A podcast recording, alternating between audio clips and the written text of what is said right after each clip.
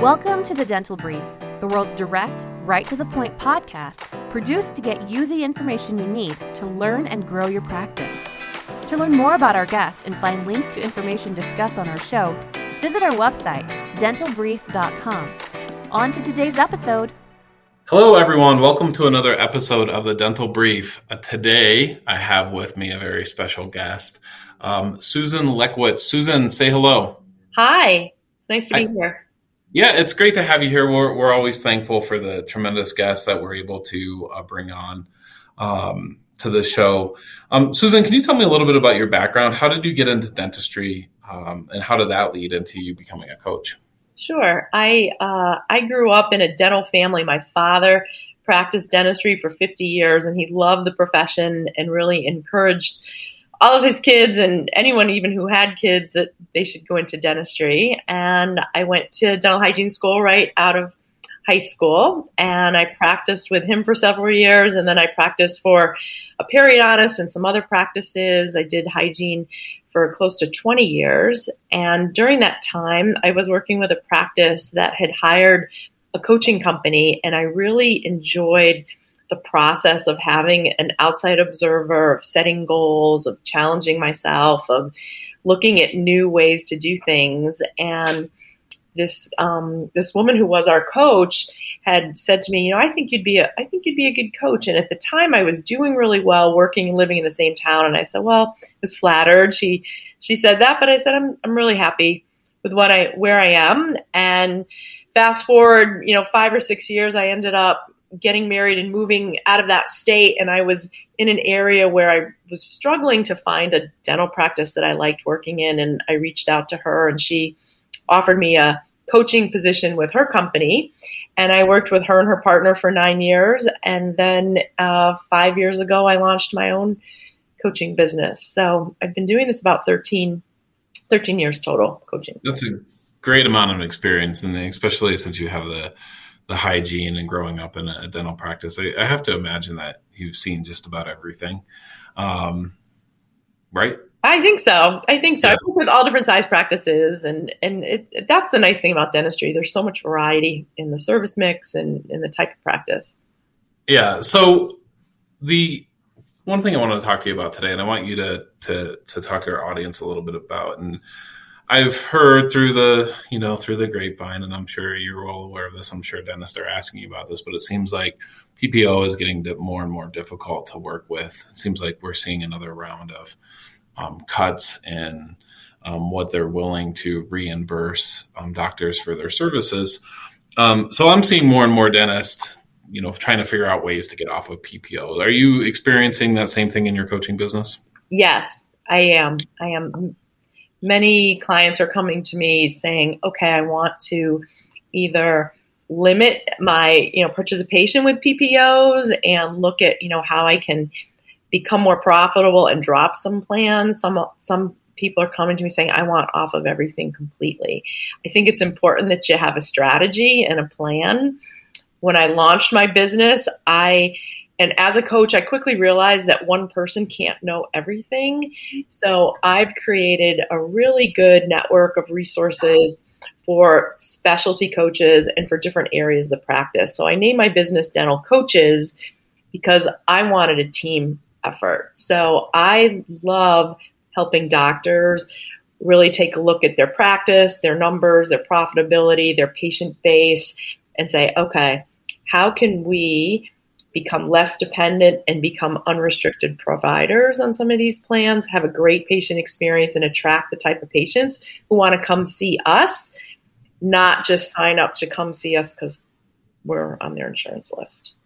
Yeah, makes sense. I, here's something though that is a little twist. We're going to do a little differently today. That okay. I think you're out there is a lot of dentists, uh, you know, I would say most dentists want to get off of PPO. I, I think almost every doctor in the, the, the, plan says, yeah, I don't want to be on PPO anymore. But I have to imagine that pe- not everybody, not every practice that should want to get off of PPO, correct? There's got to be some practices out there that PPO is right for them, right? And right. that makes sense. Right. Well, I think you have to really take a look at your demographics, your area, you know, what your, what your what your adjustment rates are. And if you're going to think about replacing patients, what type of marketing you're going to do, and, and how are you going to set yourself apart so that people really find value in going to you. And there's a lot of different components to it, and it really has a lot to do with the mindset too of the doctor. Sure. It's huge. Yeah. So, what what would be a good way? Besides just contacting someone like yourself, what would be a good way for a practice to know, hey, we need to stick with PPO? PPO is the right way for us. You talked about demographics, whether it be income demographics or just kind of their their, ge- their geographical setting or, or what have you. Well, I think you need to know, you know, out of your active patient base, how many patients are on each of these plans. You know, which are the ones that have the most patients, which are the plans that are the hardest to deal with. I think you have to look at the numbers to say, okay, you know, if I shrink this practice or if I drop this plan, how many potential patients could I lose and still, you know, still be profitable? So you have to really kind of look at everything from a numbers perspective. What, sure. you know, because before you start saying, I don't, I don't want this one or I don't like this one. So, so let's say that a, a, a doctor has decided, hey, I'm done with PPO, whether it's um, because they're just frustrated with the reimbursement or they just want something totally different. Um, what would be what would be three or four steps that they could take, um, and maybe even those first steps being what's a step they could take today or tomorrow to start getting themselves on track to um, become fee for service. Well, I think it's important to to have a strategy and a plan. And if you say, okay, it's March by like the end of the year, I want to be off a couple of plans. I I I'd have at least a six month window, six to 12 month window, and I'd start having conversations with patients.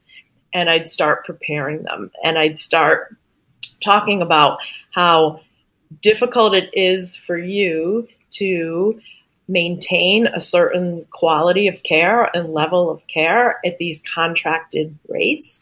And that Patrick, the next time you come in, I might be in a different relationship with your dental benefit plan you know we're we're just going to become you know an unrestricted provider on that. We're still going to submit for your your dental benefits. We'll take care of all the paperwork but we're going to ha- we're going to be in a different relationship. So you, you have to prepare your patients in advance i believe is the best way to go.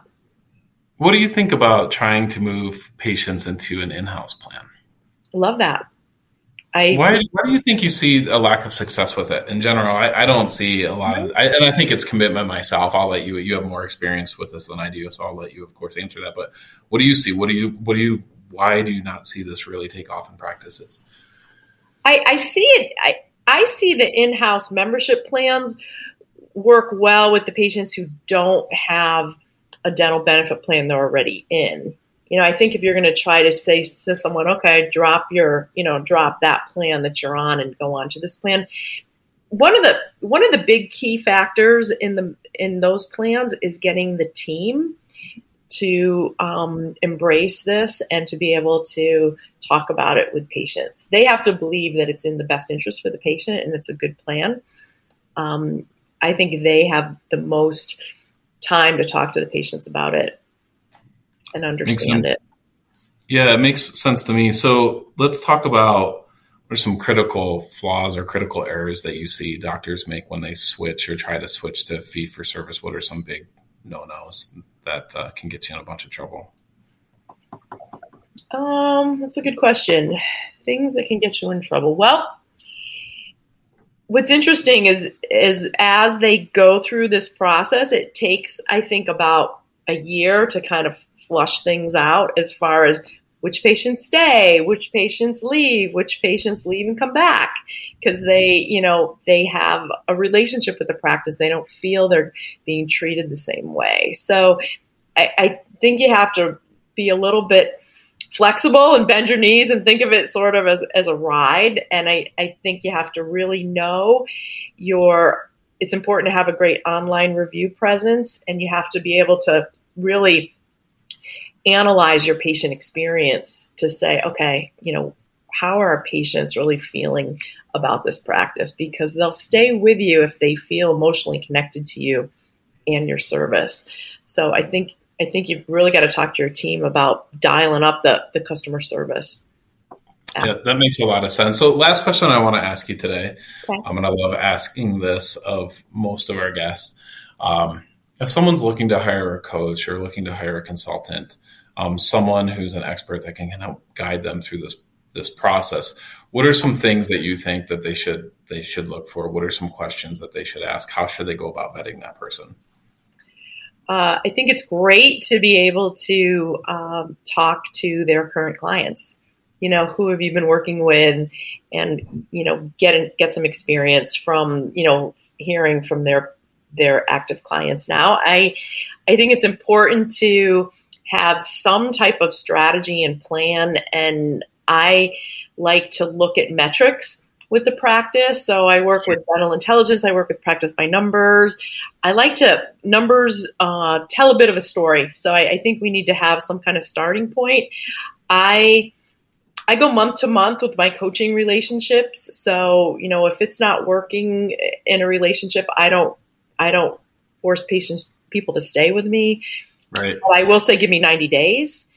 Um, and I I'm building a community of my clients, so I enjoy um, bringing bringing the doctors together, and I also have a group of practice administrators to to kind of share and um, have some type of some type of way of, of, dentistry can be very isolating. I think a lot of dentists don't talk to a lot of other dentists, so I try to try to create some community, and that um, it's a lot of fun for me as well as for my clients. Makes a ton of sense. Um, Susan, I want to thank you so much for coming on today. Um, before we say goodbye, I want to encourage our audience to check out your website. It's dentalcoaches.com. Um, great uh, information on there. Great way to get in touch with you. Um, again, Susan, dentalcoaches.com. Susan, thank you so much for being on today. Thank you for joining us on today's episode. Did you know you can weigh in on today's topic on Facebook? Search the Dental Brief on Facebook or visit our website, dentalbrief.com, and just follow the link. We look forward to having you join us again on another episode of the Dental Brief.